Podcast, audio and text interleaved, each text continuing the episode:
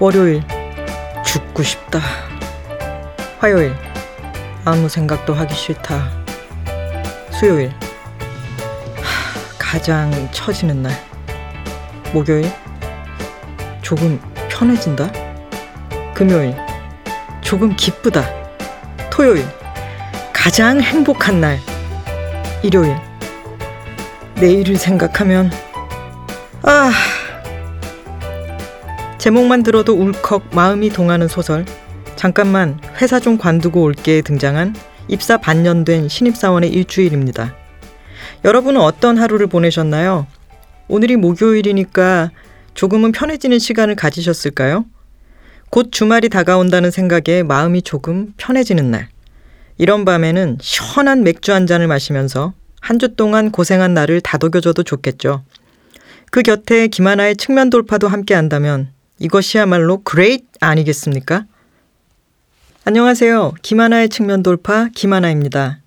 처음 인사를 드리고 벌써 2주나 지나갔네요. 19일에 첫 방송이 업로드 됐는데 어떻게 들으셨을지 너무 궁금했어요. 그날 저는 정신이 하나도 없다고 말씀드렸었는데요. 주위 분들이 방송을 들으시고는 야, 생각보다는 괜찮던데. 이렇게 얘기를 해주더라고요. 근데 제가 좀 이 모니터를 하고 그래야 되는데 저는 언제쯤 제 목소리에 익숙해질까요? 그리고 저에게만 들리는 어떤 실수 같은 것들이 있어가지고 모니터를 할 때 상당히 민망했습니다. 앞으로 힘을 더 빼고 경쾌하게, 유쾌하게 이어가야겠다는 생각을 했습니다.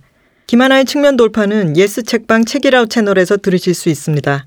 인터넷 서점 예스24와 BC카드가 함께 만드는 예스 책방 책읽아웃은 매주 목요일 새로운 에피소드가 업로드됩니다. 김하나의 측면 돌파와 김동영의 읽는 인간이 격주로 방송되고요. iTunes 팟캐스트, 팟빵 어플리케이션과 홈페이지에서 청취하실 수 있습니다. 예스24 공식 페이스북과 유튜브를 통해서 영상도 보실 수 있으니까요. 좋아요와 팔로우를 통해서 미리 소식을 받아보세요. 빵 예스 예스 책방 예스 책방 예스 책방 예스 책방 Check it out. 예스 책방 책읽아웃은 예스24와 BC카드가 공동 제작하는 도서 팟캐스트입니다. 네, 오늘은 어, 일러스트레이터이자 디자이너, 자타공인 맥주 애호가 최근 맥주 탐구 생활을 내놓으신 김호 작가님을 모시고 일단 잔을 부딪히면서 시작을 하겠습니다. 김호 네. 작가님 반갑습니다. 네, 반갑습니다.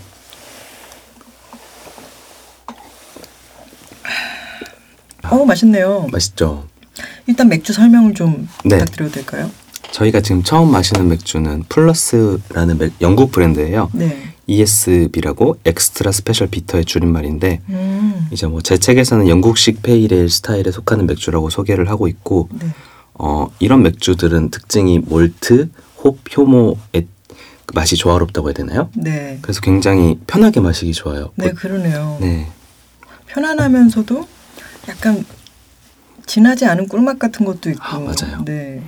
저는 근데 이 맥주 같은 경우는 아무것도 없이 먹을 때가 제일 맛있더라고요. 네. 왜냐하면 맛이 굉장히 아까 말씀드렸던 몰트 홉 효모가 되게 묘하게 밸런스를 맞추고 있어서 음, 되게 이런 비스켓을 먹고 맥주를 먹으면 그 몰트 맛이 안 나고 네. 꽃향기나 이런 게 나고 또 다른 진한 맥, 안주를 먹으면 또 아예 아무 맛도 안 나기도 하는 음. 되게 뭔가 예민한 맥주라고 해야 되나요? 어. 이렇게 말할 수도 있을 것 그러네요. 뒷맛도 깔끔하고 같아요. 네.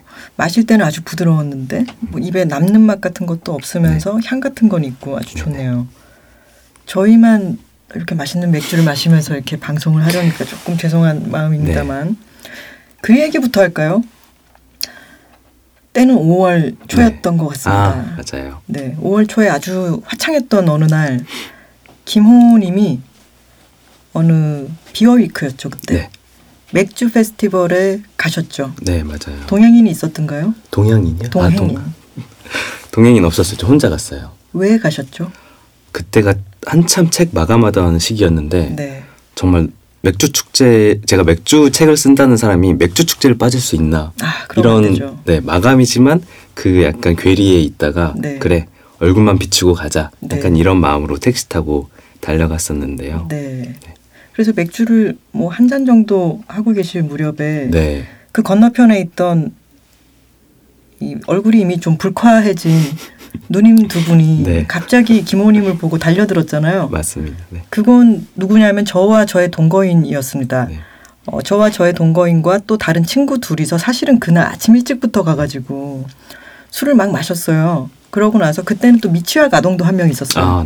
같이 신나게 술을 마시고 또 미취학 아동을 데리고 온 엄마와 그리고 술을 많이 마시지는 못하는 친구는 일찍 들어가고 그 성수동에서 황선우 기자 저의 동거인 황선우 네. 기자는 일이 또 있었어요. 그래서 술을 깨고 난 뒤에 그 현장에 가서 일을 하고 그러고 나서 저녁 무렵에 다시 만나가지고 우리 지금 이, 이 수많은 맥주 쿠폰을 두고 가버리면 안 돼.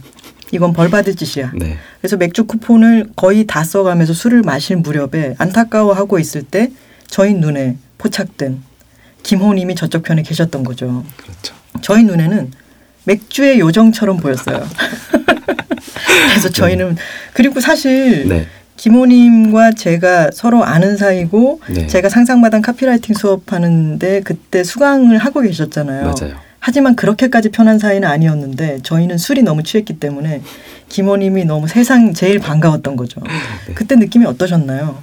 이분들 왜 이러나 이러지는 않으셨어요? 어, 네 그런 건 전혀 아니었고 저는 한 게- 되게 갈등 중이었어요. 음. 아까도 말씀드렸다시피 마감이 얼마 남지 않았는데 네, 그 맥주 축제 또 분위기를 겪고 나니까 네, 흥이 또 가라앉지 않는 거죠. 그렇죠. 그래서 아, 어쩌나 이런 마음이었는데 마침 두 분을 또 발견하니까 네. 뭔가 안 그래도 언젠가 술 한 번 한잔 하면 좋겠다 이런 생각도 가지고 있었는데 네. 너무 반갑게 저도 합류했던 것 같습니다. 네, 그래서 저희가 김호님이 갖고 계시던 쿠폰을 다 쓰고 네, 그러고는 셋 다 흥이 어느 정도 올라가지고 김호님, 우린 어차피 대리운전 부를 거예요. 같이 가시죠. 해가지고 망원동에 있는 저희 집으로 김호님을 갑자기 납치를 해가지고는 네. 새벽까지 술을 마시고 네. 헤어졌던 기억이 있습니다. 그러고 난 뒤에 책 마감하는 데는 어떤 네. 영향 같은 게 있었나요? 아니요 큰 문제는 없었던 것 같아요. 네. 다행히 네, 오히려 그때 좀 화끈하게 노니까 네. 다음에 그 동력으로 좀 작업을 집중해서 할 수 있었던 것 같습니다. 그럼요. 맥주 탐구 생활에 이 저희도 공헌도가 있다는 것을 네. 기억을 해주시면 좋겠습니다. 제가 어제 맥주 탐구 생활을 또 정독을 네. 했는데요. 그 전에는 훑어보면서 아 책 참 예쁘다 정도로 생각하고 맥주를 마실 때 참고를 해야지 음. 싶었다가 어제 읽어보고는 와 이거 정말 생활 밀착형이기도 하고 네. 너무 정보가 딱 적절하게 들어 있어가지고 이거 나는 이마트에서 프로모션 해야 된다고 생각을 해요. 네, 맥주 몇 캔 이상 사면은 네. 이거 어, 할인된 가격에 구입할 수 있도록 색깔도 잘 어울리고요. 네. 이마트에서 들어주시면 좋겠네요. 네, 이 방송이 꼭 들릴 때까지 네, 좋습니다. 맥주를 마셔가면서 얘기를 해, 또 해볼까요? 이 맥주를 가장 좋아하는 맥주 중에 하나라고 말씀을 네, 하셨죠. 좋아하는 맥주의 스타일이 그러면 페이레일이다 인 건 네. 아니고 이 맥주를 좋아하시는 음, 네 특별히 이 맥주를 더 좋아하는 것 같긴 해요. 그 음. 영국식 pale ale을 가장 많이 마시기도 하는데 네. 그 중에서도 뭔가 제일 매력이 넘친다고 해야 되나요? 음. 아까 말씀하신 대로 그런 밸런스가 잘 네, 맞춰져 있고 그런 예민함 같은 것을 좋아하시는 건가요? 뭐 그렇 그런 점도 있지만 보통 저희가 맥주를 마시면 한 잔으로 끝나진 않잖아요. 그렇죠. 맥주는 한 잔으로 끝나는 술이기보다 편하게 네. 여러 잔 마시는 술인데 네. 다른 좀 요즘 트렌디한 맥주들은 조금 그러기에는 좀 부담스러운 맥주들이 많아요. 네. 뭐 예를 들면 맞아요. 향이 너무 강력해서 네. 혹은 쓴맛이 강조되어서 한 잔 마실 땐 너무, 너무 좋지만 그 이후로는 조금 피곤하다. 역시 음. 라거가 최고야. 이런 음. 마음을 들게 하는 맥주들이 많은데 얘는 이 친구로만 한 박스를 비울 수 있을 것 같은 그 편안함. 네, 그 부분에 굉장히 높은 점수를 주고 싶네요.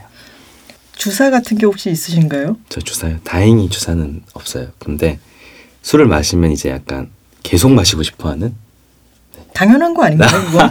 네. 그렇죠. 저만 그런 게 아니죠. 네. 네. 근데 약간 그 다음 날만 없으면 뭐 지각 걱정 없이 그냥 계속 음. 계속 달려가는 그런 거 말고는 큰 주사는 없는 것 같습니다. 그러면 필름이 끊긴다거나 네. 뭐 잠이 들어버린다거나 그런 주사도 없으세요?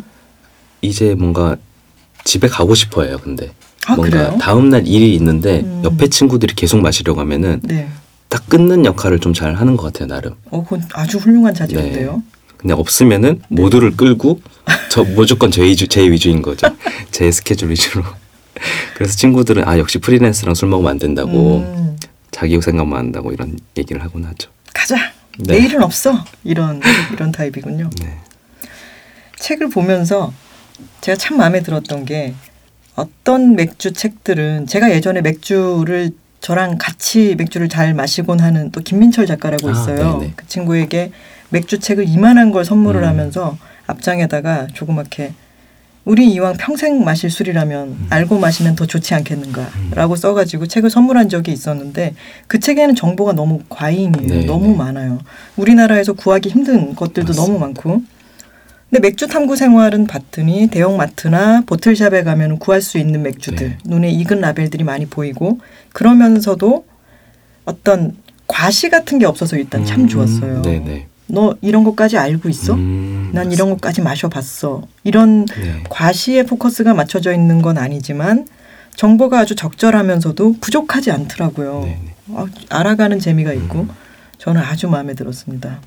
맞아요. 저 책 쓸 때 굉장히 좀 주의했던 부분인 것 같기도 해요. 음, 과시하지 않는 것. 네, 과시하지 않는 것과 국내에 수입되지 않은 맥주를 소개하지 아- 말자. 음, 그리고 나만 아는 정보를 혹시 모두가 다 아는 것처럼 소개하지 말자. 음. 이런 부분이 제일 중점 포인트였던 것 같아요. 네. 왜냐하면 맥주를 좋아하는 사람들이랑 얘기를 하다 보면은 정말 이미 모두가 알고 있을 거란 전제에서 이제 대화를 하게 되거든요. 음, 그럼 저희끼리는 되게 즐거운데 네. 제 3자가 듣기에는 쟤네들 또 시작했다. 네. 약간 이런 식으로 다들 생각하는 걸 보면서 아 이 부분이 제일 주의해야겠구나 이런 생각을 많이 했었습니다. 와, 그게 너무 좋은 음. 포인트인 것 같아요.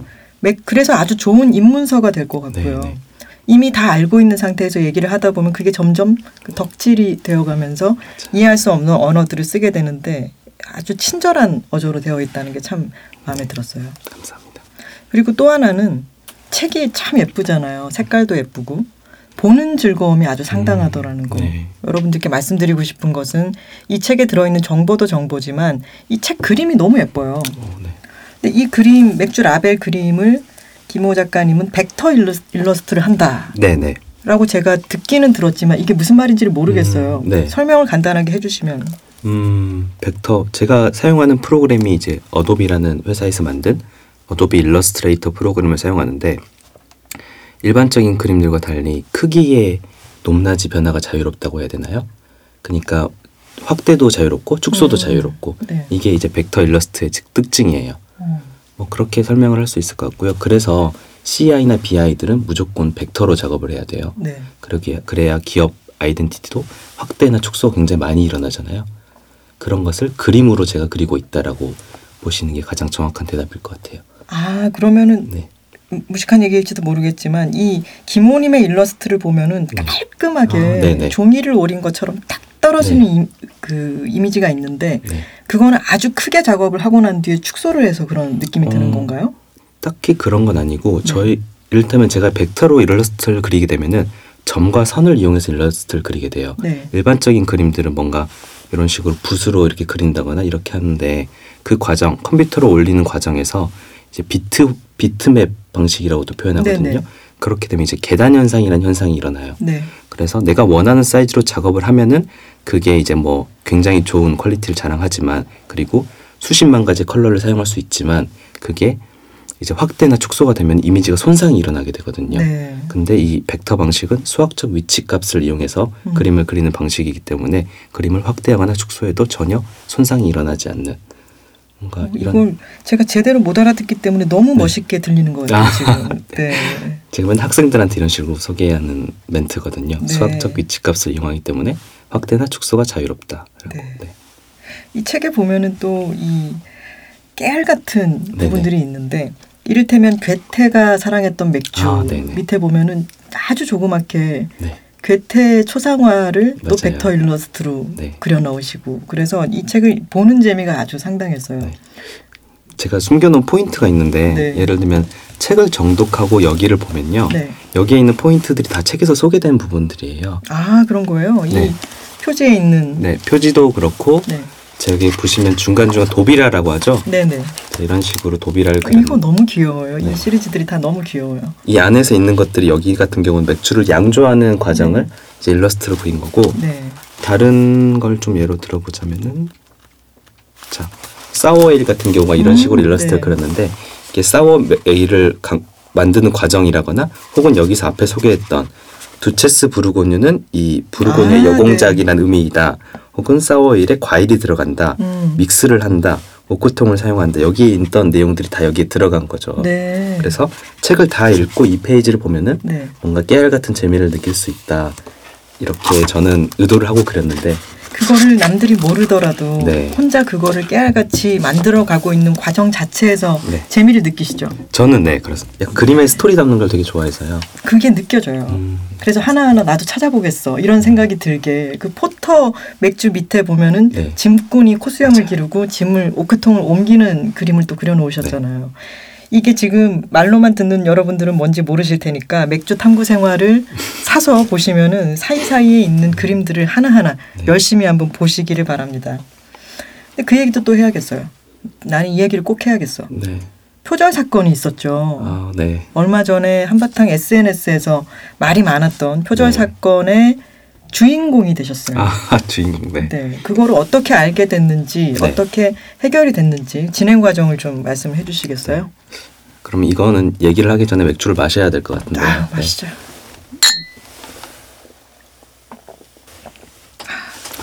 이 표절 사건 같은 경우는 전혀 모르고 있었어요, 솔직히. 근데 어느 날 아침에 좀 늦잠을 자고 있는데 후배에게 문자가 온 거예요. 네. 이런 표절이 일어났는데 알고 있느냐. 딱 그 문구만 봤어요. 이미지 못 보고. 음, 근데 그런 얘기들이 좀 들려오긴 해요. 왜냐면은 사실 맥주를 그리기 때문에 네. 워낙 맥주에 대한 간판이나 이런 일러스트들이 많잖아요. 네. 그래서 뭐 그냥 비슷한 거 봤겠지라고 되게 그냥 편안하게 생각하고 있다가 잠이 깨서 딱 봤는데 이건 깜짝 놀란 거죠. 어, 정말. 메인 아이디어를 완전 그대로 사용한 거잖아요. 그래서 보고 보자마자 이거는 이건 일단 다른 사람의 의견을 묻고 싶다. 나도 나는 내가 봤을 땐 확실히 베낀 것 같지만 네. 다른 사람들이 어떻게 생각하는지 한번 보자 하고 정리를 다 해서 SNS에 올렸는데 반응이 정말 엄청나게 엄청났죠. 폭발적으로 엄청났죠. 늘어나는 거죠. 네. 뭐 트위터 상에서는 2만 번이 넘게 음. 리트윗이 되기도 하고 페이스북이나 인스타그램에서도 수십 명, 수백 명이 가까이 댓글을 달고 음. 이런 식으로 반응이 왔었죠. 음. 맥주 축제의 공식 포스터였는데 네, 그게 김호님이 그리신 일러스트를 거의 네, 그대로 아이디어를 네, 네. 가져다가 게다가 그만큼 예쁘지도 않았어요. 그게 제일 슬픈 포인트죠. 그리고 그게 좀 그렇죠. 이게 내 작업으로 인지되지 않았으면 좋겠어라고 네. 맞아요. 제가 제일 화가 났던 포인트는 이 부분인 것 같아요. 어떤 분들이 제 그림인 줄 알았다는 거예요. 네. 그래서 만약에 어떤 클라이언트들 클라이언트들이 네. 호에게 그림을 맡기려고 했는데 그 그림을 보고 아 쟤는 저 정도밖에 못하는 애였네 네. 혹은 2015년에 그렸던 그림을 또 활용하고 있네 음. 이런 게으른 작가로 인지할까봐 혹은 인지했을 수도 있죠 네. 그런 부분이 정말 화가 나서 아 이거는 정말 그냥 넘어가면 안 되겠다라고 네. 단단히 마음을 먹었던 것 같아요 그 순간. 네. 그래서 그 일은 어떻게 됐나요? 어 그래서 사실은 그날 당일에 오후에 메일이 왔어요 그 죄송하다 바로 인정을 하셨어요 네. 사과를 인정하셨는데 저는 이 부분을 사과문만 받고 끝낼 생각도 없었고 음. 처음에 전화로 자꾸 연락을 하고 싶다 이러는 거예요. 네. 근데 저는 정말 법정까지 갈 생각으로 진지하게 임했기 때문에 네. 전화로 하고 싶지 않고 모든 소통은 메일로 하고 싶다. 네. 이런 식으로 어우 잘하셨네요. 네, 문구를 드렸고 또 뒤로는 이제 동생이 마침 경찰이에요. 경찰. 네. 네. 그리고 사이버 수사팀에 이제 있어서 네. 그런 부분에 이제 조언을 받을 만한 여건이 됐었는데 네. 뭐 이런 조언을 받고 어떤 식으로 대응해야 될지 좀 정보를 좀 쌓은 다음에 음. 연락을 하기 시작했죠. 그래서 한 이틀 정도는 계속 메일로 주고받다가 네. 어 나중에는 이제 메일로 주고받다 보니 약간 놓치게 되는 어떤 부분이 또 있어서 네. 그분들은 이제 자기나 잘못을 시인을 하셨고 어떤 대응을 하고 싶다라고 대응이라기보다 보상을 해드리고 싶다라고 말씀하셔서 이제 미팅을 하고 이제 보상금이나 뭐 추후 어떻게 할 것인지 그런 걸 논의하고 이제 그것까지 지급을 하시고 마무리를 들어갔죠.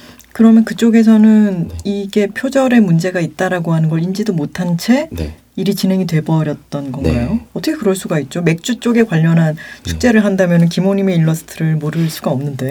저도 그럴 뭐 그런 부분보다 네. 제가 조금 이제 처음에 메일을 받았을 때 좀 화가 났던 부분이 디자이너에게 책임을 밀고 있는 거예요. 음. 예를 들면 저희 쪽 막내 디자이너가 네. 일개의 작품을 뭐 표절한 것 같다 이런 식으로 음. 얘기를 하는 부분이 축소시키려는. 네, 네. 자꾸 그런 식으로 느껴져서 네. 회피 혹은 뭔가 축소 같은 느낌이 들어서 그런 식으로 얘기하시면 안 된다. 네. 보셨든 안 보셨든 책임은 회사가 져야 된다. 네. 특히 저는 프리랜서다 보니까 회사의 장점이 뭘까? 회사라면 당연히 그 작은 조직원들의 그 실수를 안아주는 게 회사가 아닌가. 맞아요. 이런 인식이 있었는데 그렇게 되오니까 정말 화가 나더라고요. 네, 그러네요. 그래서 나중에 사과문에서도 그 부분을 다 빼달라고 요청을 했죠. 음, 아, 잘하셨습니다. 지금 이 방송을 들으시는 모든 창작자 여러분들은 표절 시비에 휘말렸을 때 언제나 김호님처럼 메일을 요청하고 네. 그리고 사이버 수사대 물론 친인척이 있으면 더 좋겠지만 아니더라도 사이버 수사, 수사대에 도움을 요청해가지고 현명하게 처리를 똑부러지게 하시기를 바랍니다. 저희 지금 이 얘기를 하면서 맥주가 첫 병이 비었잖아요. 두 번째 병으로 한번 가볼까요? 다음 맥주는 사실 저도 소문만 엄청 익히 듣고 네. 마셔보진 못한 맥주예요. 네. 이렇게 손브리지라는 브랜드, 영국 음. 브랜드인데 이 친구도 Raindrops on Rose라고 이름도 굉장히 시적이에요. 장미 위에 빗방울인가요? 네. 네.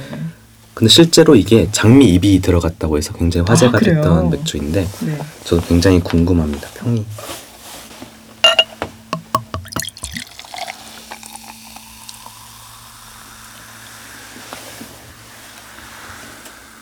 이거 어떡하죠? 저 지금 팟캐스트 시작한 지 이제 두 번째인데 마이크 앞에서 이 맥주를 따르니까 이 헤드폰으로 쏴 하는 소리랑 이 소리가 들리니까 정말 쾌감이 기분이 있네요. 네 정말 또 이게 다 다르네요.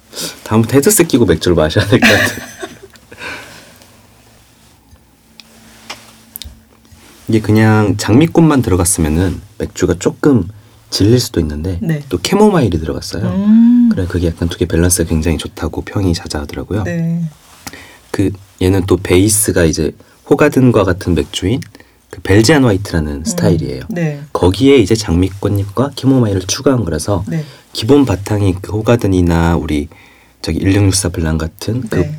약간 상큼하면서도 향긋한 맛이 있고 네. 그 위에 이제 장미랑 캐모마일이 있어서 더 편하게 부담 없이 마실 수 있는 맥주인 것 같아요. Belgian White면 밀맥주인가요? 네, 밀이 들어간 맥주. 근데 밀맥주의 어떤 걸쭉함보다는 네, 아주 깔끔하면서 화사한 네. 맛이 강조된 맥주네요. Raindrops on Rose. on Roses. 아, 맥주를 마시면서 방송을 하니까 맥주 맛을 음미하느라고 말이 끊겨요. 음. 지금 이 맥주를 네 병을 갖고 오셨고요. 이 네. 마시는 순서는 김호님이 미리 세팅을 해서 오셨습니다. 좋습니다. 지금 맥주 탐구 생활에서 라벨 읽는 법을 알려주셨잖아요. 네, 네, 지금 플러스랑 네. Raindrops on Roses의 음. 경우 라벨에서 읽을 수 있는 정보 음. 같은 거를 좀 말씀을 해주시겠어요? 사실 이런 솜브리지 같은 브랜드는 라벨에 이제 정보가 다 나와 있긴 해요. 네. 베- Belgian wit, with rose petal 음, 나와 있는데 장미잎이 들어있는 Belgian 네. wit 그리고 맥주다. 알코올 도수가 나와 있고 네. 여기가 상을 받았다. homebrew 대회에서 상을 받은 음. 좋은 맥주이다. 이런 게 나와 있고요. 네. 뒷면만 봐도 이제 여기 좀 가려져 있긴 하지만 어떤 재료를 넣었는지 음. 상세하게 나와 있긴 하죠. 음. 근데 요거 같은 경우는 정보가 굉장히 많은 편은 아닌 것 같지만 네. 이제 여기서 중요한 포인트가 이런 것 같아요. 벨지안 윗이라고 굉장히 친절하게 나와 있지만 벨지안 윗이 뭔지 모르는 사람들에게는 네. 거의 아무 정보가 없는 것처럼 느껴질 수 있어서 음. 제 책에서 이제 약간 그런 포인트를 좀 강조했던 것이거든요. 네, 저 그게 너무 좋은 게 네. 어제 제가 이걸 정독하고 났더니 지금 말씀하시는 게 뭔지를 알겠는 음, 거죠. 네, 네. 머릿속에서 딱 제가 그런 사람이었어요. 아, 저는 라거를 좋아해요. 네. 에일은 저는 에일을 쓰다고 생각하지는 않았지만 에일 쪽은 아니에요. 라는 식으로 저를 아주 크게 너무 음, 큰 네. boundary로 딱 갈라놓고 있었는데 이 책을 읽었더니 아 그게 전혀 아니구나. 음. 나에게 맞는 에일이 있을 수 있고 네. 나에겐 정말 안 맞는 라거가 있을 수도 있는데 너무 크게 그거를 나의 가능성을 미리 재단을 해버렸구나라는 네. 생각이 들더라고요. 맨 처음에 라벨을 보면서 네. 맥주와 친해지기 시작했다고. 네, 네, 맞습니다. 라벨을 보는 거를 좋아하시죠? 네, 라벨 보는 게 제일 재밌는 것 같아요. 근데 와인도 그렇고 위스키도 네. 그렇고 라벨이 재밌잖아요. 네. 근데 음. 하필 맥주의 재미를 느끼게 된 이유는 뭐인 것 같아요? 음, 두 가지 이유가 있는 것 같아요. 네. 첫 번째는 원래 처음 해보고 싶었던 건 위스키였어요. 음. 위스키 전문 바에서 일을 하고 있기도 했고 아 그러셨구나. 네. 얼마나 일하셨어요? 1년 반 정도 일을 했었는데 와, 네. 그 당, 위스키에 대해서도 그러면 많은 지식을 갖고 계시겠네요. 지금은 좀 이제 많이 꺾였죠. 꺾였던 맛이 네. 한데 네, 하도 오래돼가지고 네. 그래서 해보고 그리고 그 당시 싱글 몰트 위스키라고 네. 그 위스키가 유행했는데 그 싱글 몰트 같은 경우는 이제 에피소드 굉장히 많아요. 네. 어디에서 양조했는지부터 어떤 뭐 비트를 썼는지 막 등등 그쵸. 그런 게 되게 많은데 그거를 설명을 듣는 손님들의 표정이 너무 좋았다고 할까요? 음. 그리고 이제 좀 더 쉽고 친하게 표현하고 싶다 이런 생각이 있었는데 음. 이제 바를 그만두고 나니까 그 싱글 몰트 위스키 저한테 너무 무겁게 다가오는 거죠. 네. 뭐 경제적인 면으로나 네. 뭐 주변에 있는 사람들도 마셔보지 않았으니까 음. 공감대 형성하기도 어렵고 음. 그래서 이제 약간 본인 그- 스스로는 좋아하셨어요 위스키를? 네 좋아하긴 했었는데 네. 이제 일을 그만두고는 거의 못 마셨죠. 뭐, 음. 뭐 대중화되지도 않았고요. 네. 그랬던 차에 이제 맥주로 약간 턴을 옮겼다고 해도 과언이 아닌데 음. 이제 그럼에도 불구하고 맥주를 완전 사랑에 빠지게 한 게 라벨이었던 것 같아요. 네. 위스키 같은 경우는 그 워낙 그 heritage나 브랜드 이미지를 강조하기 위해서 라벨들이 약간 비슷비슷한 느낌이 있어요. 네. 고전적인 서체를 쓴다거나 음, 맞아요. 뭐 고급스러운 느낌을 내야 되기 때문에 음. 근데 맥주는 정말 여기에 있는 것만 보셔도 아시겠지만 정말 다양하잖아요. 네. 그런 것들이 너무 재밌고 라벨을 보고 맥주 완 상상한 다음에 맥주를 먹었을 때 그 약간 차이 같은 것도 너무 재밌게 다가왔던 것 같아요. 그게 재밌었어요. 이 맥주 탐구 생활을 만들게 된 계기도 맞아요. 라벨을 보고 뒤통수를 맞은 경험이 네. 있어서 그랬다. 그 그게 어떤 거였죠? 그게 미켈러에서 나온 크리메일이라는 맥주거든요. 크리메일 맞다. 네. 크리메일이라는 말만 들으면 누가 봐도 뭔가 우유 관련된 게 들어갈 것 같잖아요. 네. 걔는 조금 너무했던 게 네. 글씨체도 너무 구름 구름한 음. 글씨체고 위에 우유곽까지 그려져 있어요. 아, 그거는 네. 아니다, 진짜. 그걸 보고 네. 어떻게 우유가 안 들어갔을 거라 상상하겠어요. 네. 그래서 심지어 비쌌습니다. 네. 제가 느끼기 그 당시 굉장히 비쌌고 딱 마시고 났는데 우리가 평소에 먹는 라거 맥주보다 좀 향긋한 정도. 음. 그래서 뭐 그치니까 뭔가 배신감이 확 느껴지면서 어 이건 아니다. 네. 약간 사기다. 약간 이런 생각까지 했는데 알고 보니 그 cream ale이라는 게 맥주의 스타일 중 하나더라고요. 네. 뭐 예를 들면 김치에 갓김치 깍두기가 있는 것처럼 네. 맥주의 종류 중 하나인 거죠. 음. 그게 머금었을 때 질감이 크림처럼 부드럽다. 네. 그래서 cream ale이라고 부르는 거더라고요. 고작 그 정도를. 그렇죠. 그렇게 크게 그게 약간 마케팅 포인트로 그래서 사용됐다고 많이들 이제 네. 비판하곤 하죠. 네. 그래서 내가 이런 우를 다른 사람들이 범하는 데서 조금은 네. 구원할 수 있다면 어, 도움을 드리리라 네. 해서 이런 책을 만들어야겠다라고 생각을 하셨다. 약간 그렇게 볼 수도 있겠네요. 근데 이 책이 바로 이 책으로 바로 나온 게 아니잖아요. 네. 그 이전에 전신이 있었죠. 제가 네. 오늘 갖고 나왔는데 맥주 도감이라고 하는 트위터나 SNS 상에서는 아주 유명한 네. 책이었고 그리고 완판됐죠. 네, 이거는 2개월 만에 거의 완판됐죠. 2개월 만에 완판됐던 그 귀한 책을 제가 지금 구할 수도 없는 책을 갖고 있습니다. 네. 텀블벅에서 이걸 시작했을 때 네. 제가 이 책을 같이 만드셨던 최윤영 씨랑 네. 같이 그 전에 작업을 했었는데 되게 고마운 것도 있고 음, 축의금을 낸다라고 생각하고 텀블벅에 제일 높은 액수로 네. 후원을 해서 굿즈를 많이 받았던 그런 책이죠. 이 책을 어떻게 만들게 되셨어요? 어, 이 책을 만들었던 계기는 제가 그 책을 만들기 바로 전에 그 유어마인드라는 독립 출판 서점에서 네. 그 Unlimited Edition 기획팀으로 한 달 정도 일을 했어요. 아 그러셨구나. 네. 이제 그때 이제 뭔가 일러스트레이터가 되고 싶다라는 마음이 이제 있었지만 어떤 식으로 해야 될까 뭐 너무 일이 들어오는 빈도나 이런 게 막막해서 고민하고 있던 차에 아니, 그, 그 전에는 그러면 일러스트레이터가 아니셨어요? 그 전에는 돈을 받고 그림을 그린 적은 굉장히 사- 적었던 것 같아요. 아 그러면은 네. 위스키바에서 일을 하시면서 네.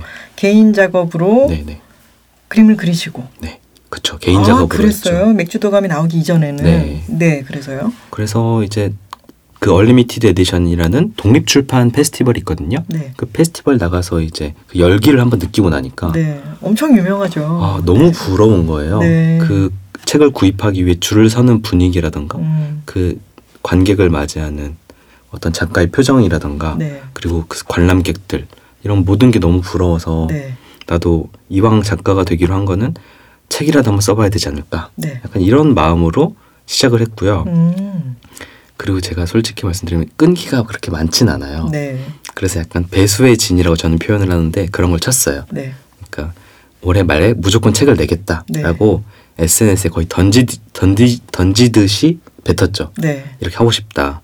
그렇게 했는데 생각해 보 지금 와서 생각해 보면은 정말 약간 역시 모르면 용감하다.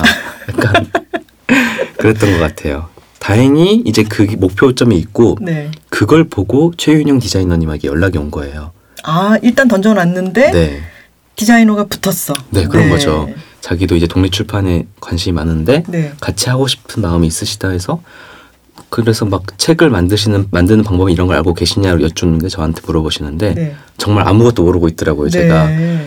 제발 같이 그 해주세요. 전에 두 분은 서로 몰랐고. 그냥 SNS에서 알고 있고 음. 그 다음에 그 임경선 작가님 네네. 그 트위터 관련 행사를 하실 때가 있었는데 네. 저기 상상마당에서 그때 같이 뭐 도움을 주거나 이럴 때 음.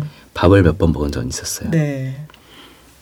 그렇게 돼서 최윤영 디자이너님이 없었으면은 맥주도감은 절대 나올 수 없는 책이었죠. 음, 맞아요. 최윤영 디자이너가 또 저도 같이 책을 한번 브랜드 관련해 가지고 냈던 적이 있는데 아주 꼼꼼하시더라고요. 네, 그래서 맥주도감이 세상에 나왔고 네. 이것이 또 하나의 씨앗이 되어서 네, 출판사에서 연락이 온 거군요. 그러면. 네, 그렇죠. 이 음. 책이 없었으면 연락조차 않았겠죠. 네. 그거 외에 또 이 맥주도감 을 만들면서 느꼈던 점이라든가 아니면 은 음. 이걸로 인해서 새로운 기회가 열렸다든가 네. 하는 것들은 어떤 게 있을까요? 뭐 일단은 요즘 제가 워크샵을 하고 있어요. 네. 그 아까 말씀드렸던 일러스트레이터라는 프로그램이 있는데 그 프로그램이 일반적인 그림을 그리는 방식과는 좀 다르기 때문에 네. 이제 잘 입문하기가 어렵다고 해야 되나 음. 그런 포인트가 있는데 이 책을 낸 후로 이제 그 어떤 스튜디오에서 연락을 받고 같이 수업을 기획하게 되었죠. 음. 그래서 워크샵으로 굿즈를 만드는 수업을 맞아요. 진행하면서 되게 예쁜 것들이 네 많이 나오던데요, 거기서. 함께 같이 굿즈 만드는 수업도 했고 뭐 네 이 책이 정말 저에게는 약간 효자 노릇을 굉장히 많이 하는 책이라고 볼 수 있을 것 같아요. 일단 던져놨는데 네 그렇죠. 되게 중요하네요. 네. 내가 그리고 내가 일러스트레이터가 되었어가 네. 아니라 내가 일러스트레이터가 되기 위해서도 네. 어떤 결과물을 사람들에게 손에 쥘 수 있는 뭔가로 네. 만들어내야겠다라고 생각한 것부터가 네, 네. 용감하기도 하고 그 술 취해가지고 올렸던 네. 건 아니었어요. 일단 던질 때도. 어, 그랬을 수도 있을 것 같은데. 근데 뭔가 정말 너무 해보고 싶었어요 그때는 정말. 음. 그 왜냐면은 맥주 craft 맥주가 막 유행하기 시작했던 차였는데 네. 딱 이맘때였던 것 같아요 가을쯤이었는데 음. 호박 맥주가 딱 등장을 한 거예요. 호박 맥주. 네. 네. 그게 pumpkin ale이라고 부르는데 할로윈 언저리예요. 네. 음. 그걸 보고 너무 신기한 거예요. 네. 어떻게 맥주 호박이 들어가지? 했는데 알고 보니 호박 맛 맥주가 아니라 음. 펌킨 파이 맛 맥주를 펌킨 에일이라고 부르더라고요. 아. 그 걔네들은 할로윈 때 펌킨 파이를 먹는데요. 네. 근데 저희에겐 그런 문화가 전혀 없잖아요. 네. 그래서 아무도 그걸 이해할 수 없는데 그걸 일러스트랑 같이 소개를 했는데 반응이 나쁘지 않았어요. 음. 그런 것도 너무 재밌고 이런 것도 영향을 미쳤던 것 같아요. 그런 거 좋아요. 누가 나에게 일을 줘서 네, 그래서 내가 뭔가 된다가 아니라 내가 뭘 하고 싶은데 그러려면 어떻게 해야 되지? 음. 라고 해서 일단 던져놓고 네, 일단 한 걸음을 내디뎌서 시작하는 거 있잖아요. 그런 것들이 참 멋있는 것 같아요. 물론 그런 첫 걸음을 내디딜 때는 술이 참 큰 도움이 되죠. 맞아. 그런 의미에서 저 상상만화에서 저도 행사하고 있잖아요. 네네. 그 맥주 퇴근 후 맥주라는 제가 강의 워크숍을 하고 있거든요. 네 맞아요. 그래서 오시는 분이랑 같이 맥주를 마시면서 맥주의 역사나 맛 이런 것들을 얘기하는 행사가 있는데 그것도 시작이 제가 책을 내고 나서 이제 독자를 만나볼 수 없는 게 너무 아쉬운 거예요. 음, 혹은 맥주가 이렇게 맛있다고 하는데 다들 마시는 표정을 볼 수가 없잖아요. 아 네. 그래서 생각한 게 이제 같이 맥주를 마시는 자리를 만들자 이런 마음을 먹고 그 효자동의 피터앤코라는 공간에서 아. 그 같이 공간을 대여해서 행사를 기획했죠. 네. 그때 이름이 맥주 탐구 생활이었어요. 아 앞에서 같이 맥주를 두고 아직 맥주 탐구 생활은 세상에 없을 때. 네, 전혀 투- 출판사랑 연락도 안 했을 때. 네.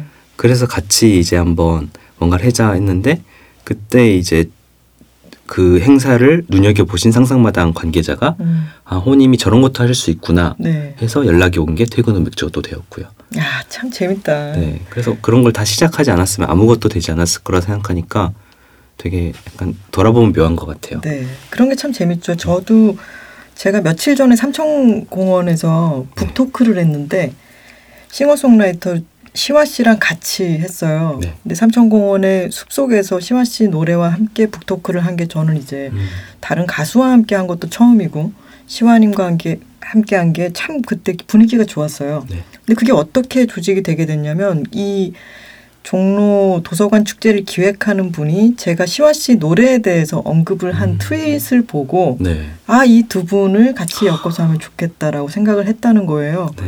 그래서 참 일단 던진다는 게 네. 그러니까 내가 그냥 내가 뭘 어떻게 해야겠다가 아니라 맞아요. 아 시화 씨 이번에 나온 노래가 좋네요라고 얘기를 했는데 그게 새로운 어떤 기회로 이어지는 거 그런 게 참 재미있는 것 같아요. 이 작은 작은 맥주 도감이라고 하는 책이 이제 맥주 탐구 생활로 이어졌고요. 네. 혹시 그러면은 앞으로 더 다른 책을 낸다라고 한다면 네. 계획 또는 포부 같은 게 있어요. 음, 제가 맥주 입문서를 쓴 이유가 네. 약간 그런 포인트거든요. 맥주에 대한 감상평을 에세이처럼 쓰는 것은 너무 개인적인 얘기처럼 들리는 거예요. 음, 맞아요. 특히 우리나라 같은 경우는 아직 craft 맥주의 문화가 대중화되지도 않은 상태이고 네. 그래서 약간 이것은 맥주 책의 quality를 보는 것보다 저자의 인지도를 보는 게 약간 맥주 음. 에세이일 거다라는 생각을 하게 된 거예요 어느 네. 순간 그래서 나중에 좀 더 경력이 쌓이면 에세이를 쓰고 싶다 음. 이런 생각은 미뤄뒀고요 네. 지금 요즘 같은 경우에는 다른 책 다른 술을 네. 좀 공부해보고 싶다는 생각을 계속 하고 있어요 어느 쪽으로? 어 그 리큐르라고 하죠 어. 네 와, 그럼 좀. 엄청나게 방대한 세계가 또 열리겠네요. 그렇죠 그- 리큐르가 우리나라가 네 아주 약한 부분이잖아요. 맞아요 굉장히 약하죠 네, 리큐르에 대해서 설명을 좀 해주세요. 어, 리큐르라고 하면 우리가 보통 마시는 진, 보드카 이런 애들은 spirit이라고 부르거든요. 네, 그래서 당이 들어가지 않는다고 보면 정확할 것 같은데 네, 이제 리큐르 같은 경우는 뭔가 우리가 마시는 그 뭐죠? 집에서 담근 매실주 네, 이런 것도 결국 리큐르의 한 종류예요. 네, 네, 뭔가가 첨가되는 술을 이제 리큐르라고 좀 할 수 있을 것 같은데 그런 것들을 우리가 그 칵테일 책은 굉장히 많아요. 음. 근데 칵테일 책을 보시면요. Old Fashioned를 만들 때 뭐 뭐 뭐 를 넣으면 된다라고 네. 하지만 집에 그 뭐 뭐 뭐가 있을 확률은 없죠. 거의 제로에 가깝거든요. 네. 하지만 하나 정도는 갖출 수 있어요. 예를 네. 들면 깔루아, 음, 예를 들면 말리부. 네, 이제 그 술을 소개하고 그 술로 그 술을 메인으로 해서 만들 수 있는 칵테일을 소개하고 싶다는 생각을 했어요. 음, 왜냐면은 보통 그 하나가 3개월에서 6개월 정도 갈 수 있거든요. 네, 근데 그거를 그냥 뭐 칵테일 명만 쭉 나열되어 있다 보면은 그 사람들이 아우 이건 내가 어떻게 구해 하면서 포기하기 쉬운데 네. 그 리큐르를 베이스로 음료수들을 소개해서 칵테일을 만들게끔 하면은 더 쉽게 다가갈 수 있지 않을까. 저 지금 네. 큰일인 게 3개월에서 6개월밖에 안 되는데 집에 네. 있는 왜 가끔 와 이거 맛있다 싶어서 네. 알아서 만 이렇게 장만해 두는 리큐르들은 몇 네. 년씩 가잖아요. 맞아요. 저희 집에도 지금 드람뷰랑 꼬행트로 이런 네, 것들이 네. 몇 년씩 있는데 큰일이네요. 그런 친구들을 뭔가 빨리 마실 수 있도록 네. 다양한 조합으로 소개해주면은 음. 너무 재밌을 것 같지 않아요? 네, 그- 일단 네. 칵테일이 아니라 리큐르에 대한 책을 네, 네. 써야겠다라고 생각하신 점 자체가 저는 탁월한 것 같아요. 그리고 지금 우리 방송 나가고 있으니까 네. 빨리 들어가셔야 돼요. 이거 네. 일단 던져놓은 거거든요. 맞아요. 네, 그러니까 일단 리큐르에 대한 책은 김호님이 먼저 내시기로 했다는 거를 방송에서 명확히 해두고 싶습니다. 네, 빨리 편집자님에게 연락이 와야 될 것 같은데. 올 거예요, 올 거예요. 저희 좀 네. 있으면은 지금 지금보다는 점점 네. 점점 더 나아질 거거든요. 네. 어 맛있어요. 향이 너무 좋아요. 그렇죠. 네, 이것도 향이 굉장히 좋은 맥주인데 네. 얘를 마시면서 또 다른 코너로 넘어가도 좋을 것 같아요. 음, 얘는 슈렌켈라 메르첸이라는 맥주인데 슈렌켈라 메르첸 어느 네. 나라 거죠? 독일 거예요. 네, 굉장히 읽기 힘들어요. 그렇죠. 그러네요. 블랙레터라고 하는 엄청 네. 두꺼운 글씨로 돼 있는.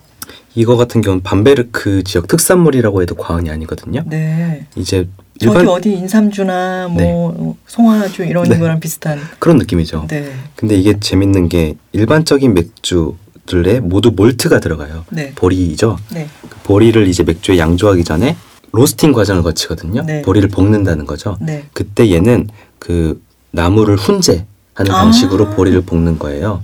오, 그러다 보니까 맥주에 훈제 향이 나요. 재밌다. 이 맥주 같은 경우는 그냥 치즈랑 먹으면 정말 환상적이고 네. 그냥 일반 삼겹살이랑 먹어도 삼겹살이 훈제 삼겹살이 되는 마법을 경험하실 수 있는 야, 참 굉장히 정말 재밌네요. 매력적인 맥주예요. 독일 하면은 훈제가 네. 딱 떠오르잖아요. 훈제요? 훈제 아 소세지나 네, 족발 소세지 같은 맞아요 것들. 맞아요. 근데 그런 느낌이 맥주에 이제 지금 가미돼 있다는 네. 것이 2010년 초반에 수입이 됐었다가 네. 한참 중지됐었어요. 네. 그러다 최근에 가장 들어오기 시작했는데 음. 요즘 맥덕들이 요새 이거를 꼭 먹어봐야 된다고 많이 얘기하죠. 오, 엄청나죠. 네. 와 정말 너무 신기해요. 그렇죠. 훈제 맥주네요. 네, 그렇죠. 훈제 맥주 네, 일명. 훈제 맥주.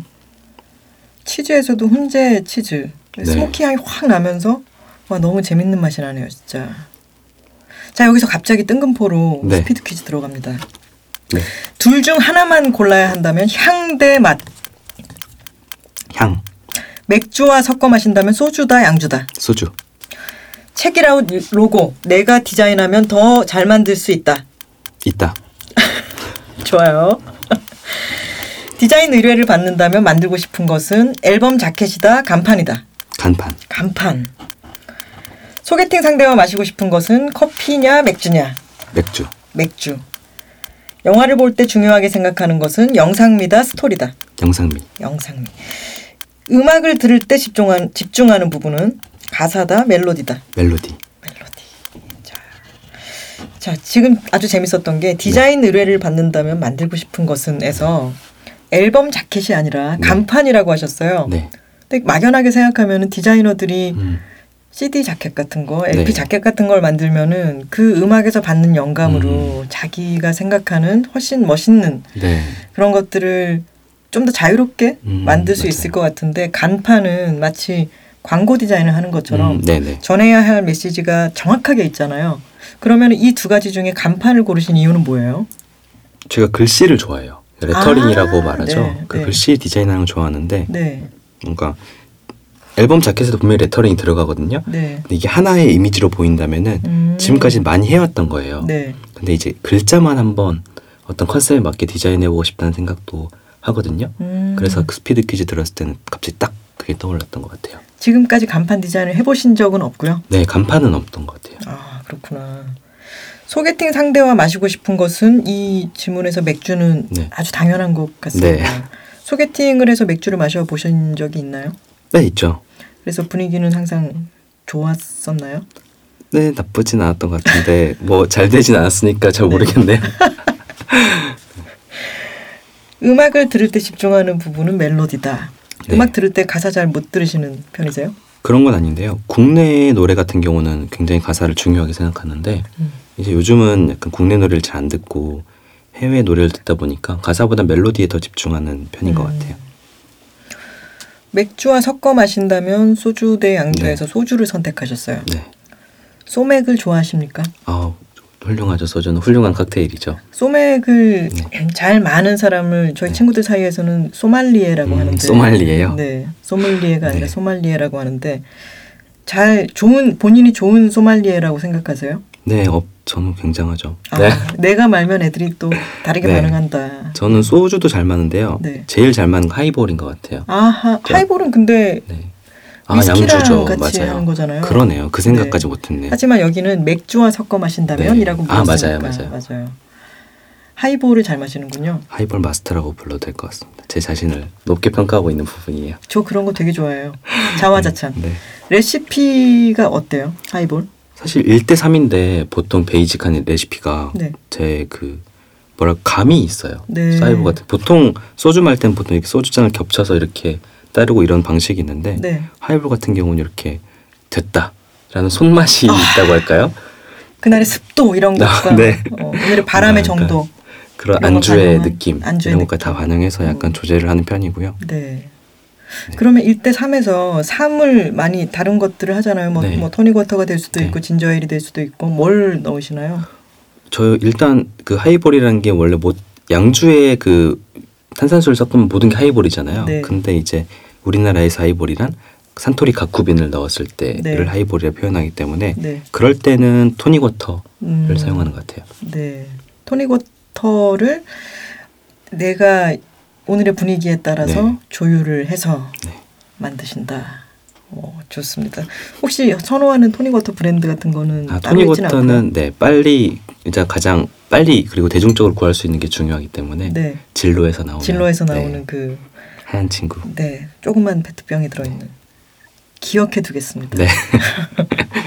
그리고 밖에 계신 분들이 어떻게 생각하실지 모르겠는데 어, 디, 책이라웃 로고를 내가 디자인하면 더 잘 만들 수 음, 있다라고 네. 하셨어요. 지금 저는 뭐 어느 분이 디자인을 했는지 이런 걸 네. 전혀 모르고 있습니다. 저도 전혀 몰라요. 네. 일단 사실, 음. 봤을 때 네. 만약에 만든다면은 네. 어떤 컨셉으로 만들겠다 이런 감 같은 게 혹시 어, 오시나요? 사실 좀 더 약간 더 다시 봐야 될 것 같다는 생각이 있는데 네. 디자이너의 생명은 자신감이 아닐까. 이런 생각으로 로고가 잘 기억나지 않지만 일단 잘할 수 있을. 것 같다는 아주 생각이 좋습니다. 들더라고요. 아까 그런 생각이 들었던 게 아까 표절 시비에 대한 얘기를 했잖아요. 네. 제가 아는 언니가 시인인데 네. 어, 자기 자기의 이름으로 시집이 나오지는 않았어요. 하지만 등단을 했어요. 네. 근데 어떤 이미 등단한 기성 시인이 자신의 시를 표절했다는 거예요. 어. 그래서 네. 너무 상심하고 네.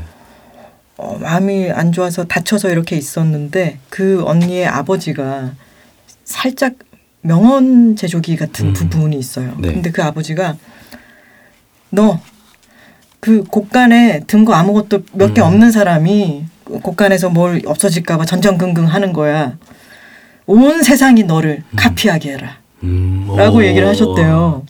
근데 그거는 물론 이 언니가 자신의 시집도 나오고 좀 더 입지가 있었다면 훨씬 네. 더큰 도움이 될 수도 있었겠지만 물론 이건 모두에게 적, 적용할 수 있는 음. 말은 아니죠. 당연히 아직까지 기성으로 편입되지 않은 네. 아직까지 어떤 시도를 하고 있는 사람의 창작물에 대해서는 우리가 적극적으로 보호를 해줘야 되는 게 당연히 맞는데 네. 그 아버님의 말씀이 아주 인상적이지 않아요? 맞아요. 온 세상이 너를 카피하게 해라. 근데 이 최근 표절 시비가 하나 더 붙었잖아요. 아, 네. 아주 최근 아니에요. 그거. 어제죠.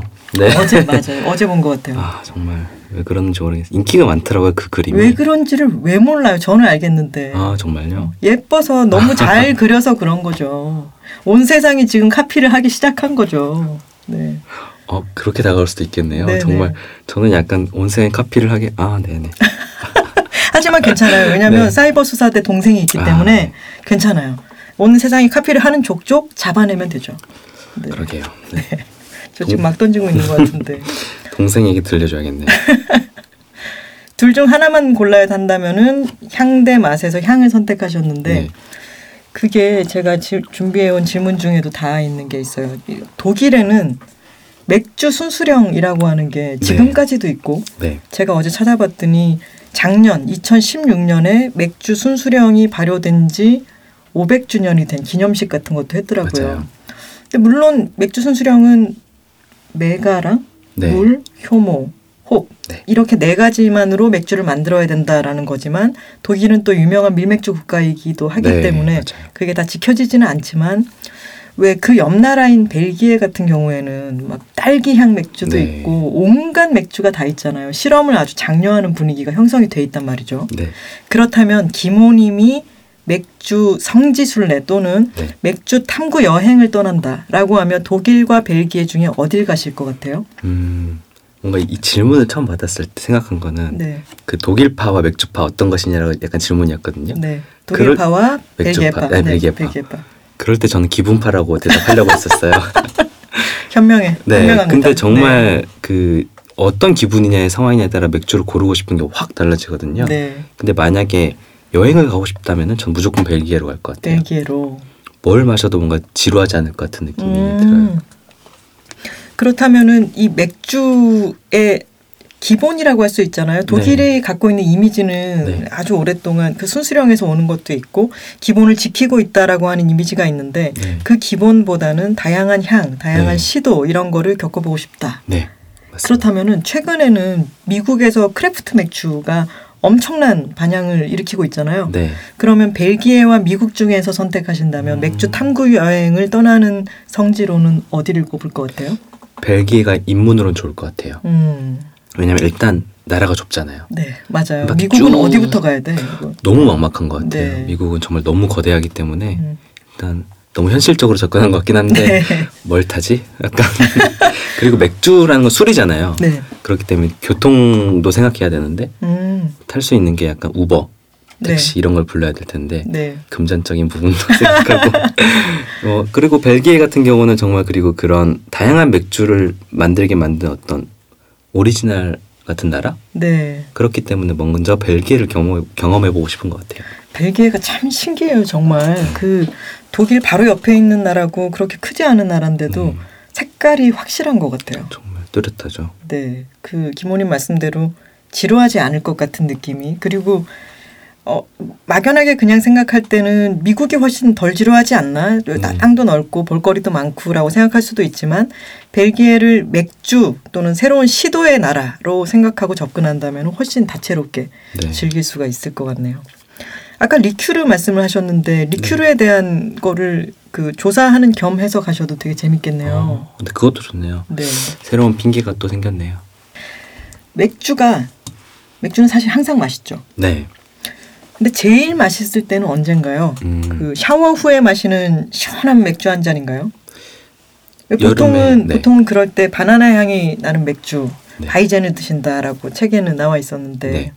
그 우리가 어렸을 때 목욕 마치고 바나나 우유 마시면 그렇게 맛있잖아요. 아유 최고죠. 네. 그런 차원에서 이제 샤워 어른이니까 우리는 네. 샤워하고 밀맥주를 마시면 좋겠다 이런 차원의 소개를 했고 네. 실제로 맛있어요. 네. 그렇지만 뭔가 요즘 생각하는 맛있는 맥주라고 하면은 약간 맥주도 패션이랑 비슷하다고 생각했어요. 음. 패션에서 TPO라는 법칙 있잖아요. 네. time, place, occasion. 음. 그것처럼 맥주도 더운 날 일 마치고 딱 라거 한 잔 마실 때 정말 끝내주잖아요. 그렇죠. 그리고 삼겹살 같은 경우는 그 요즘 유행하는 사워에일 같은 거랑 먹으면은 그 느끼한 맛을 싹 잡아줘요. 아, 새콤하니까. 그렇겠네요. 네. 근데 네. 삼겹살 집에서 사워에일 한 명 주세요 하면은 정말 너 뭐? 뭐야 욕, 욕이란 욕을 먹을 거 아니에요. 네. 근데 상황이 굉장히 중요하다는 거죠. 네. 친구들도 제가 같이 이제 합류를 하면은 야 맥주 뭐 먹을까 맥주 뭐 좋은 거 추천해봐 이렇게 하지만 그 그날 분위기나 이런 게 정말 네. 중요하거든요. 네. 그거에 돈을 아까워하는 친구에게 내가 이런 이런 맥주를 먹어봤는데라고 말해봐야 네. 오히려 그 본전 생각에 맛없게 먹더라고요. 음. 그럴 때는 오히려 그냥 라거 맥주를 마시면서 분위기를 화기애애하게 하는 게 중요하지 네. 비싼 맥주라고 해서 무조건 네. 좋은 맥주가 아니다. 네. 이런 생각이 들어서 TPO에 맞춰서 네. 맥주를 마시면 좋겠다라는 생각을 요즘 했어요. 아, 그게 정답인 것 같아요. 저 같은 경우도 라거를 네. 차를 마신다라고 생각하면서 음, 마실 때가 네. 있거든요. 왜냐하면 어, 라거 중에서도 이제 단순한 맛의 라거를 마시면서 부- 보통은 따뜻한 계절이겠죠. 또는 더운 계절이거나 라거를 차처럼 마시면서 맛에 신경을 안 쓰고 얘기에 집중을 할 수 있는 때가 네. 참 좋을 때가 있어요. 때로는 너무 맛있는 맥주를 마시느라고 한 모금을 마실 때마다 말이 끊기면서 향을 계속 음미하게 될 때가 있는데 물론 편한 친구 사이에선 그것도 좋겠지만 네. 저는 라거의 미덕은 또 그런 단순함에 있을 때가 있으니까 TPO라는 말이 가장 정확한 것 같습니다. 책 속에 재밌는 게 참 많았는데 그 중에 맥주와 초콜릿 아이스크림을 같이 어. 먹는다라고 하는 게 있었는데 네. 지금도 냉장고 안에 든든하게 그렇게 들어 있어요? 지금은 없습니다. 아 어떡해요? 초콜릿, 아이스크림 다 떨어졌어요. 맥주는 있는데 최근에 스트레스를 너무 많이 받은 거 아니에요? 아, 그럼 다 퍼먹어 버렸어요. 그냥 그리고 뭔가 약간 그런 스트레스가 아니, 너무 스트레스 농도가 너무 높다 보니까 음, 보통 이제 퇴근하고 아 너무 힘들다 할 때 그 정도 먹으면 되게 완화되는 느낌이었는데 이번 같은 경우는 뭔가 하, 너무 약간 한숨이 절로 나오는 그런 스트레스여서 표절십이랑 이런 것 때문에. 네, 네. 아, 네. 그럴 때는 좀 그랬던 것 같습니다. 네. 마지막 맥주를 개봉해도 될까요? 네, 그럼요. 마지막 맥주는 방금 마셨던 진한 맛을 씻어줄 파운더스에서 나온 porter라는 맥주인데 porter. 네. 굉장히 강렬해요. dark, 와, 네. rich and sexy 우와. 그리고 마지막엔 하트. 이 라벨이 누군 어떤 귀족 네, 뭔가 약간 부인의 초상화 같은 걸로 돼 있네요. 네 그런 느낌인데 어느 나라 맥주예요? 이 미국 맥주예요. 음. 근데 여기에 굉장히 클래식한 느낌의 그림을 싣고 네. 귀여운 하트를 강렬하게 딱 박은 것도 네. 뭔가 자신감이 느껴지지 않나 싶기도 음. 하고요. 실제로 이제 뭐 레이트 비어라는 맥주 평가 사이트가 있어요. 네. 거기서 100점. 아, 책에도 소개하셨죠? 네, 아, 굉장히 이걸 제가 유명한 이걸 또 마셔보게 됐네요. 2회밖에 안 됐지만 제가 정말 책이라웃을 진행하기를 정말 잘했다는 생각이 듭니다. 어, 제가 2회인가요? 네. 음, 저 이런- 1회 듣고 왔습니다.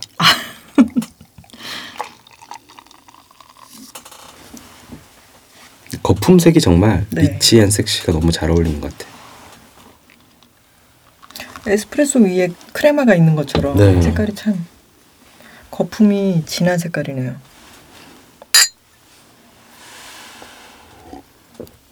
건과류랑 초콜릿 향 같은 게 확 나는 것 같은데요.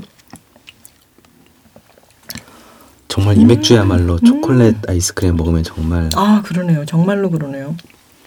완벽한 궁합을 자랑할 것 같아요. 어우 맛있다. 그렇죠. 네 너무 맛있다. 이 친구도 굉장히 존재감이 있는데 그 존재감 씻어줄 만큼 네.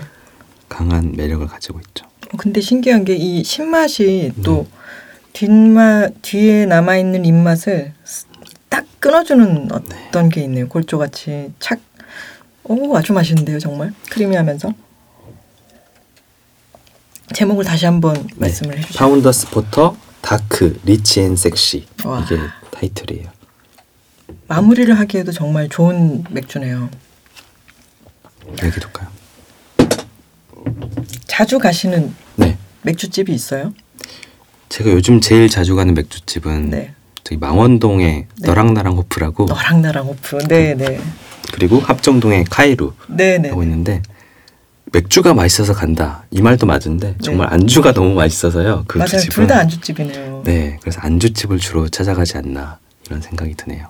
너랑 나랑 호프에서는 추천하시는 안주는? 정말 육전과 아 육전이 정말 맛있죠. 저는 저희 동네이기 때문에 또 네, 그렇겠네요. 네. 저는 육전의 고향에서 태어났거든요, 광주. 아 맞아요. 그래서 네. 육전을 굉장히 많이 먹었어요. 네. 그래서 약간 안주를 한 번도 시켜본 적이 없는데 네. 거기는 갓김치랑 이제 파김치가 같이 곁들여 나오는데 맞아요. 그 밸런스가 정말 그리고 저 출간 기념회를 거기서 했어요. 아 그러셨어요? 거기 대관해 가지고요. 와 뒤에 너랑 나랑 그- 호프 대관. 플랜카드 걸어가지고 친구들 제일 친한 친구들 모아서 와 거기서 이제 기념 사진까지 찍고 멋지다. 이게 그 모든 요일의 기록과 모든 네. 요일의 여행을 쓴 김민철 작가가 네.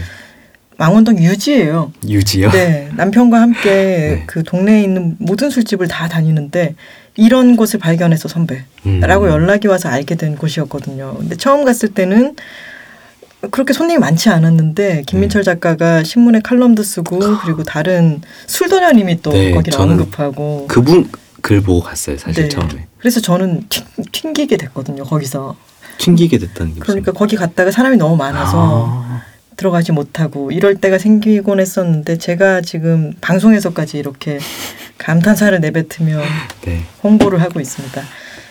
사실 제가 1회에 나오셨던 이다혜 기자님을 카에루로 음. 초청을 해가지고 네. 만나서 아주 신나게 같이 술을 마셨던 적이 아주 최근 며칠 안에 있었습니다. 그다음 정말 날- 완벽한 것 같아요. 네, 그 다음날 완전히 시체처럼 있었죠. 네. 거기서 참 맛있죠. 합정에. 바운더리가 조금 비슷한 것 같아요. 음, 그러게요. 네. 네, 오늘도 팟캐스트 마치고 그러면은 이 근처 어딘가에서 네. 어, 2차 팟캐스트를 이어가 보도록 하시죠. 비- 비공개. 프라이빗한. 네, 알겠습니다. 자, 오늘 이제 슬슬 시간을 마무리해야 될 때가 됐네요. 자타공인 맥주 애호가 일러스트레이터이자 디자이너이신 최근 맥주 탐구 생활을 내놓으신 작가님인 김호 작가님과 함께 이야기를 나눠봤습니다. 어, 최근 표절 시비에 휘말려서 좀 시끄러우셨는데 그 현명한 해결책을 또 같이 나누는 시간이 되기도 했네요. 오늘 같이 어, 너무 맛있는 맥주 네 병과 함께 시간 함께 해주셔서 정말 고맙습니다. 아우, 저도 평소에 잘 못 먹는 귀한 맥주도 마시고 네, 팟캐스트까지 녹음해서 너무 즐거운 시간이었습니다. 건배를 한번 할까요? 네, 마지막. 고맙습니다. 오늘 만남은 이렇게 정리될 것 같습니다. 사이버 수사대. 일단 던져놓자. 그리고 카에루와 너랑 나랑 호프를 기억하시면 되지 않을까 싶습니다. 빵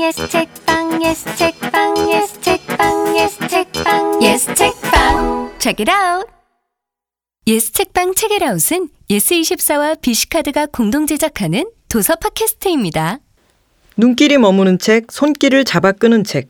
여러분과 함께 읽고 싶은 책을 이야기하는 시간이죠. 책읽아웃이 소개하는 이 주의 책 코너입니다. 첫 번째 책 라틴어 수업은 그 제목에서 알 수 있듯이 강의 내용을 옮겨놓은 책인데요. 단순한 어학 교재가 아닌 종합 인문 교양서에 가깝습니다. 라틴어의 기원이나 체계, 여기에서 파생된 유럽의 언어들에 대한 내용에서 그리스 로마 시대의 문화, 사회제도, 법, 철학, 종교 등 다양한 분야로 이야기가 뻗어갑니다. 그래서 실제로 강의 기간에 반응이 아주 뜨거웠다고 해요.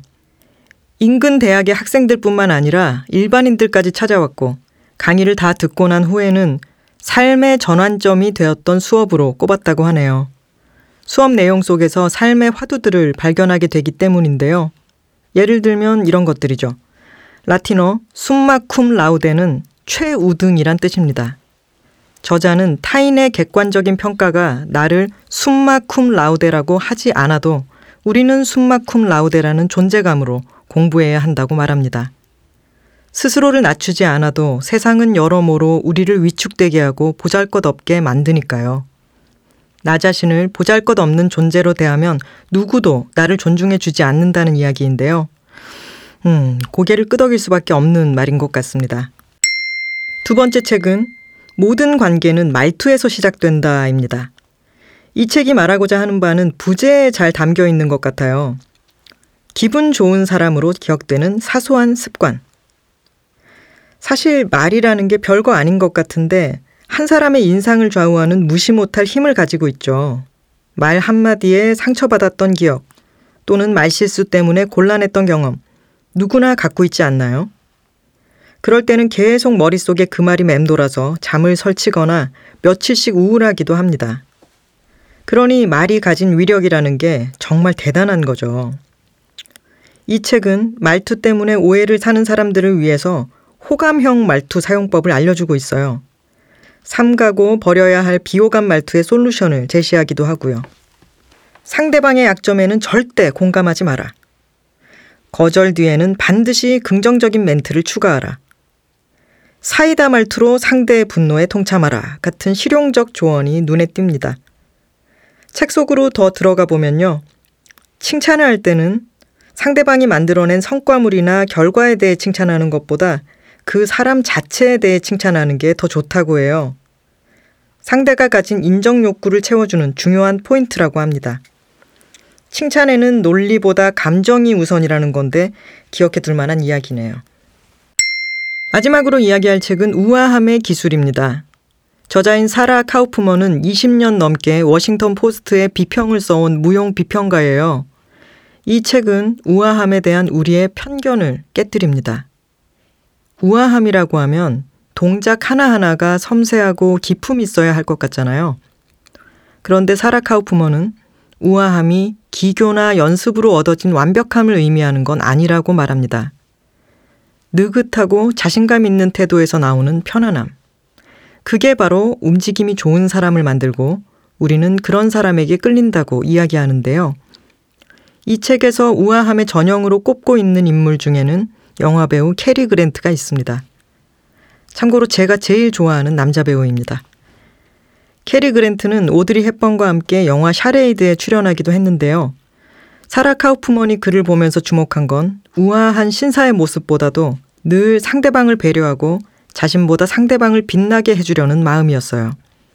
우아함의 기술은 운동선수와 셀러브리티, 정치인뿐만 아니라 요리사, 평범한 사람들, 바의 스트리퍼에게도 우아함을 발견해냅니다. 그리고 우아함을 많이 볼수록 우리도 더 우아해질 수 있다고 얘기하는데요. 우아해지는 일의 시작은 이 책과 함께하면 어떨까 싶습니다. 오늘 소개해드린 책은 모두 예스24 홈페이지 독서앤 BC 페이지에서 확인해 보실 수 있습니다. 여러분과 함께 읽고 더 많은 이야기를 이어갔으면 좋겠습니다. 독서엔 BC 예스24 이달의 도서 최대 40% 할인 혜택 지금 BC카드 홈페이지를 확인하세요. Check it out. 안녕하세요. 예스24 SNS지기 끄덕냥입니다. pick 해시태그 부스타그램은 예스24가 발간하는 월간 채널 예스 코너 중 하나로 끄덕냥의 눈에 띈 책 트렌드를 소개합니다. 저와 함께 hip해져봐요. 커피를 좋아하는 사람에게 계절은 두 가지로 나뉜다고들 하죠. 바로 아이스 아메리카노의 계절과 뜨거운 아메리카노의 계절입니다. 날이 부쩍 추워진 요즘 뜨아의 상징 머그잔 혹은 예쁜 커피잔과 책이 함께 놓인 해시태그 북앤 커피 게시물이 자주 보이기 시작했습니다. 특히 직접 커피를 내려 마시거나 미니 에스프레소 머신을 사용하는 집이 많아서 홈카페라는 말도 등장한 만큼 집에서 책과 커피를 함께 즐기는 분이 많은 것 같아요.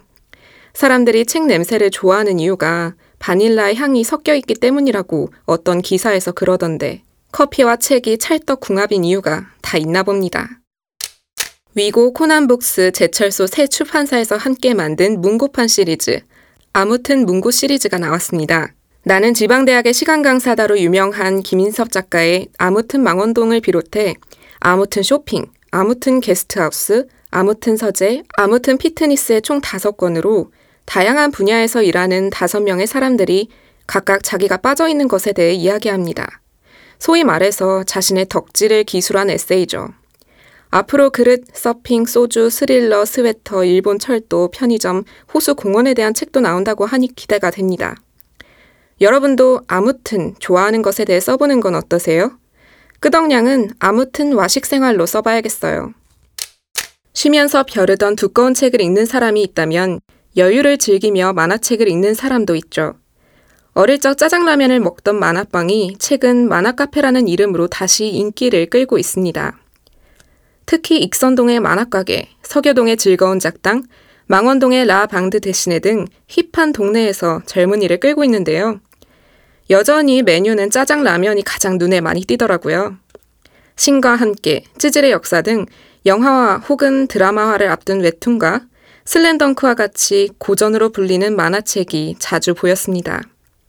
만화를 보고는 싶은데 뭘 읽어야 할지 모르겠다면 웹진 채널 예스에 올라온 작가가 직접 추천한 만화책 큐레이션을 읽어보시는 건 어떠세요? 김하나의 측면 돌파 이제 마칠 시간이 됐는데요. 지난 첫 방송이 나간 후에 정말 너무나 감사하게도 많은 분들께서 응원의 메시지를 보내주셨어요. 드디어 생겼군요. 오매불망 기다렸어요. 하고 반겨주시기도 하셨고요. 아, 이분은 아이디가 굉장히 재밌어요. 살찐자의 기억범님입니다.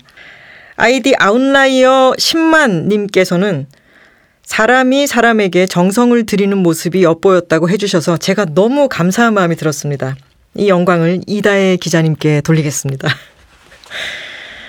아, 그리고 일본에서 응원을 해주신 분도 계셨어요.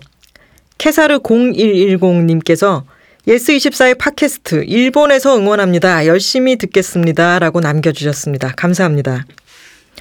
오늘 소개한 세 분을 비롯해서 후기를 남겨주신 다섯 분을 선정해 힘 빼기의 기술 사인본을 보내드릴게요. 오늘 방송을 들으신 후에도 솔직한 의견을 남겨주세요. 청취 소감부터 함께 읽고 싶은 책, 아쉬웠던 부분들까지 어떤 이야기든 좋습니다. 팟빵 게시판과 예스24 유튜브를 통해서 여러분의 목소리를 들려주세요. 큰 힘이 됩니다. 저는 11월 둘째 주 목요일에 다시 돌아올게요. 함께 해주신 여러분 고맙습니다.